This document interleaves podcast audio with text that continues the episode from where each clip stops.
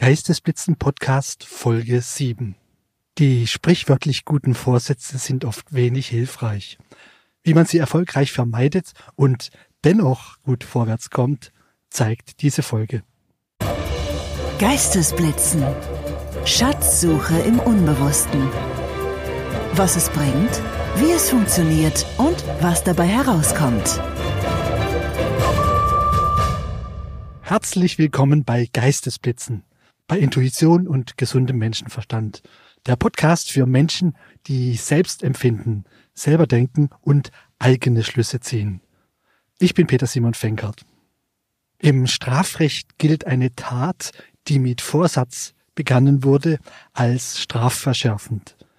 Gute Vorsätze, beispielsweise zum neuen Jahr, sind ebenfalls strafverschärfend, weil man sich dadurch selber bestraft.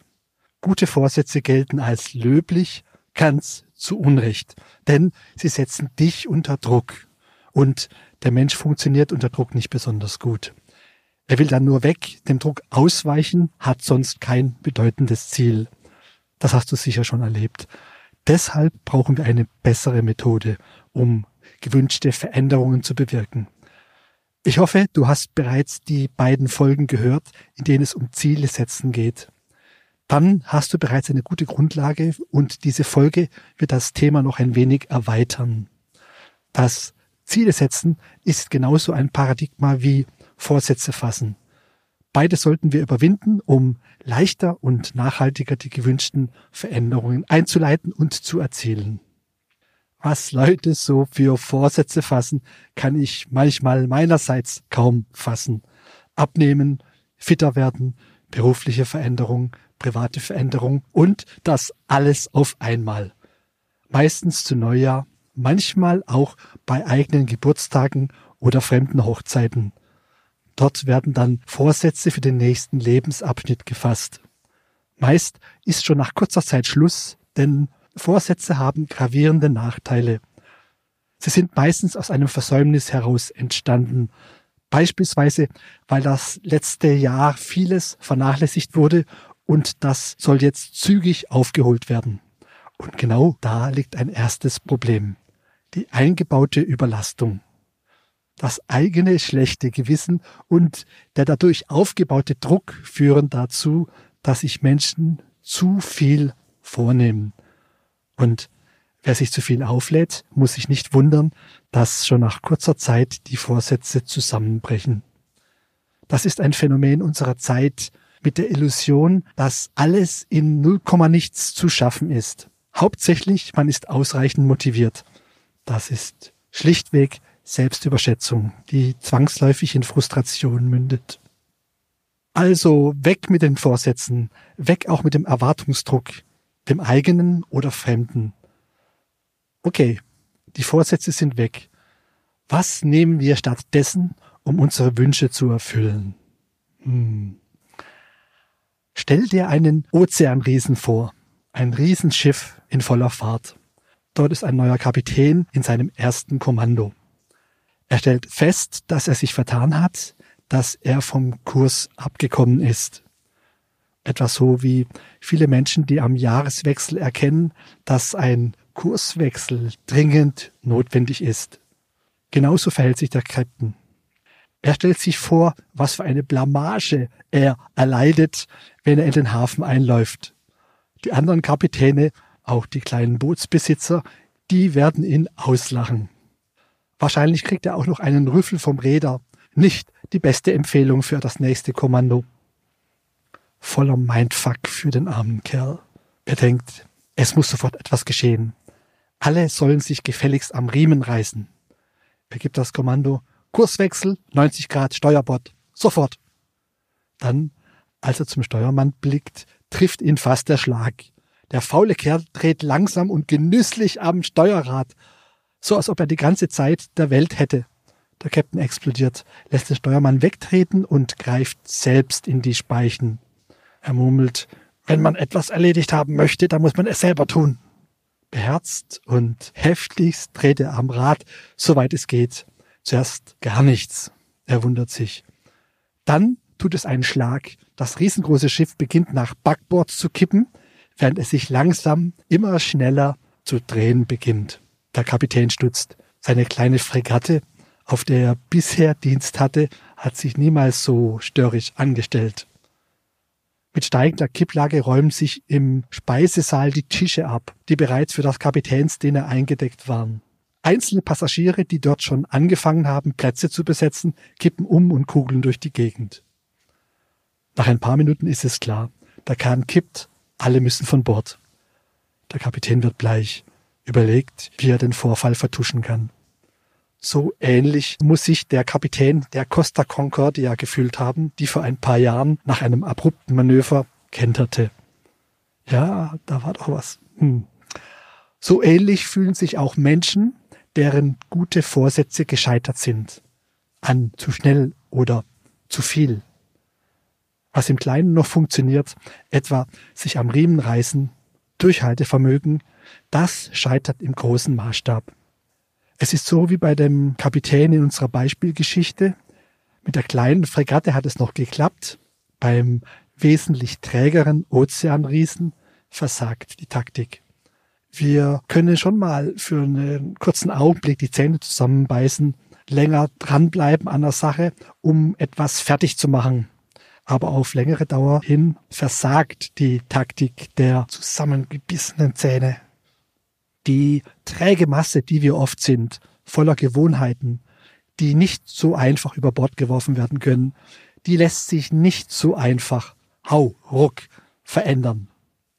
Ohne die nötige Sorgfalt und etwas Fingerspitzengefühl erleiden wir Schiffbruch. Behutsame Veränderungen hingegen ermöglichen uns die träge Masse allmählich auf neuen Kurs zu bringen. Und das alles verhältnismäßig mühelos. Wir als Steuermann unseres Lebens drehen dann behutsam am Rad, um das Schiff alter Gewohnheiten allmählich auf einen neuen Kurs zu bringen. Der erfahrene Kapitän, der aufmerksame Schüler des Lebens, der ist nicht nach kurzer Zeit schon frustriert, weil der neue Kurs noch nicht anliegt, sondern hat Geduld und Weitsicht. Abzuwarten, bis die träge Masse manövriert ist. Ich bin mal gefragt worden, was der Kapitän meiner Geschichte hätte besser machen können, um auch trotzdem sein Ziel zu erreichen, also pünktlich im Hafen anzulegen. Ich habe dann mit einem Griff in die Intuition eine Antwort geholt und erzählt. Er hätte die Kurskorrektur mit der gebotenen Sorgfalt durchgeführt, dann aber mit dem Maschinisten telefoniert. Scotty, was hältst du davon, die Maschinen mal testweise auf 110 Prozent zu fahren? Ja, geht? Okay, super. Machen. Übertragen auf unsere täglichen Mega-Herausforderungen bedeutet das, dass wir nicht auf ambitionierte Vorhaben verzichten müssen. Wir sollten sie nur mit der gebotenen Sorgfalt angehen. Also nicht mit dem Kopf durch die Wand und auf Teufel komm raus. Was helfen könnte, ist die Vorstellung, auf dünnem, rutschigen Eis zu manövrieren, aber dennoch allmählich vorwärts kommen zu wollen. Jeder Schritt muss behutsam sein, um nicht einzubrechen oder auszurutschen. Mit der richtigen Herangehensweise in meinem Beispiel wären es Schlittschuhe, kann man allmählich Fahrt aufnehmen, Spaß dabei haben und gut vorankommen. Jetzt mal ganz konkret meine besten Tipps, wie es auch ohne Vorsätze funktioniert. Vorab, such dir ein Feld aus, in dem du dir die größten Veränderungen wünschst. Das hat dann Priorität vor allen anderen noch angestrebten Veränderungen. Ist die Veränderung etabliert, beispielsweise als Gewohnheit, dann kannst du dir den nächsten Schwerpunkt aussuchen. Ein einziges Feld der Veränderungen ist immer das Wichtigste. So, und jetzt kommt die Checkliste. Erstens. Grundlage ist der Wunsch nach Veränderung. Hier brauchen wir einen guten Grund. Etwas, das zieht, nicht Druck ausübt. Also Beispielsweise ein besseres Körpergefühl und mehr Ausdauer, statt dem Druck abnehmen zu müssen. Es ist also ein bisschen Einstellungssache, ein bisschen Sache der Haltung. Zweitens, jedes Ziel ist erreichbar, sofern es in genügend kleine Schritte aufgeteilt werden kann, die allesamt einzeln und ohne übertriebene Anstrengung zu bewältigen sind. Beispielsweise sind wir so als Menschheit zum Mond gekommen.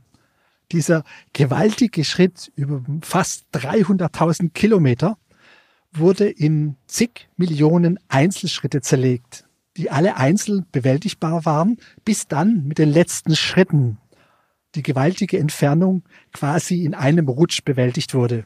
Also jahrelang ist man keinen Zentimeter dem Mond näher gekommen, aber die zig Millionen Schritte, die vor diesen letztendlichen Schritten passiert sind, die waren die Voraussetzung dazu, dass es gelingen konnte. Für uns bedeutet das, dass wir uns kleine Schritte vornehmen. Also nicht gleich als Anfänger dreimal zwei Stunden pro Woche ins Fitnessstudio, sondern erstmal eine Stunde in der Woche. Und dann nicht gib alles und haut drauf. Erstmal probieren und gucken und langsam vorwärts gehen und dann allmählich steigern. Also als hm, Fußgänger nicht gleich zum Marathon nächste Woche anmelden, sondern erstmal behutsam ein wenig laufen. Was tun aber Menschen?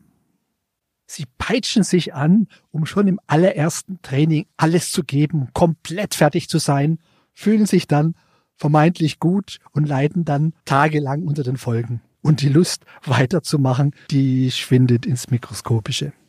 Falls du als Fleischesser zur veganen Kost wechseln möchtest, ist die Versuchung groß, einen sofortigen Stopp des Fleischverzichts zu erzwingen. Ich empfehle erstmal reduzieren, neue Rezepte ausprobieren und sich dann konsequent herantasten. Gerade für den Sport oder fürs Abnehmen gilt, die Dosis der Veränderung muss man austesten. Also konsequent probieren, was geht ohne Überbelastung oder Überforderung. Ein kleiner wahrnehmbarer Schritt ist besser als Rückschläge. Behutsam probieren, dann beim nächsten Mal steigern. Ein erträgliches Maß unter Vermeidung von Selbstüberschätzung. Vielleicht sich einen Coach holen. Das hilft dann, das erreichte Niveau zu halten oder ganz leicht und unmerklich zu steigern. Ja, das braucht Geduld. Aber anders funktioniert das nicht mit der eigenen Trägheit. Lieber weniger und dafür drittens regelmäßig regelmäßig wenig und dann langsam steigern bringt viel mehr, als sich gleich das volle Programm aufzuladen. Wichtig ist auch, es so zu gestalten, dass es Spaß macht oder zumindest erträglich ist. Ist das Laufen zu langweilig? Dann hör doch einen Podcast oder ein Audiobook nebenher. Regelmäßig bedeutet auch, dran zu bleiben. Kommt Frust auf, dann leicht reduzieren, variieren, aber nicht hinschmeißen. Die einzige erlaubte Ausflucht wäre, dass sich die Prioritäten verändert haben. Alles andere lassen wir nicht gelten. So, das wäre vorläufig alles zu diesem Thema zusammenfassend. Weg von Vorsätzen hin zum Wandel, zur Kursänderung. Weg vom Druck hin zum Sog, zum Verlangen nach Veränderung. Such dir ein Feld aus, das du verändern möchtest, dann erstens Mach dir klar, was dein guter Grund ist, warum du es unbedingt tun möchtest. Zweitens, mache kleine Schritte und vermeide Überlastung und Selbstüberschätzung und schaffe dir einen Anreiz, der die Sache versüßt. Drittens, bleib dran und sei diszipliniert. Verwechsel aber nicht Druck mit Disziplin. Disziplin ist kein Zwang, sondern der gelebte Wunsch nach Veränderung.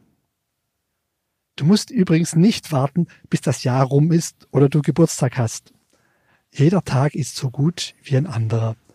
Nur ein einziger Tag ist besser und der ist heute. Für deine Veränderung wünsche ich dir alles Gute. Dein Peter Simon Fenkert.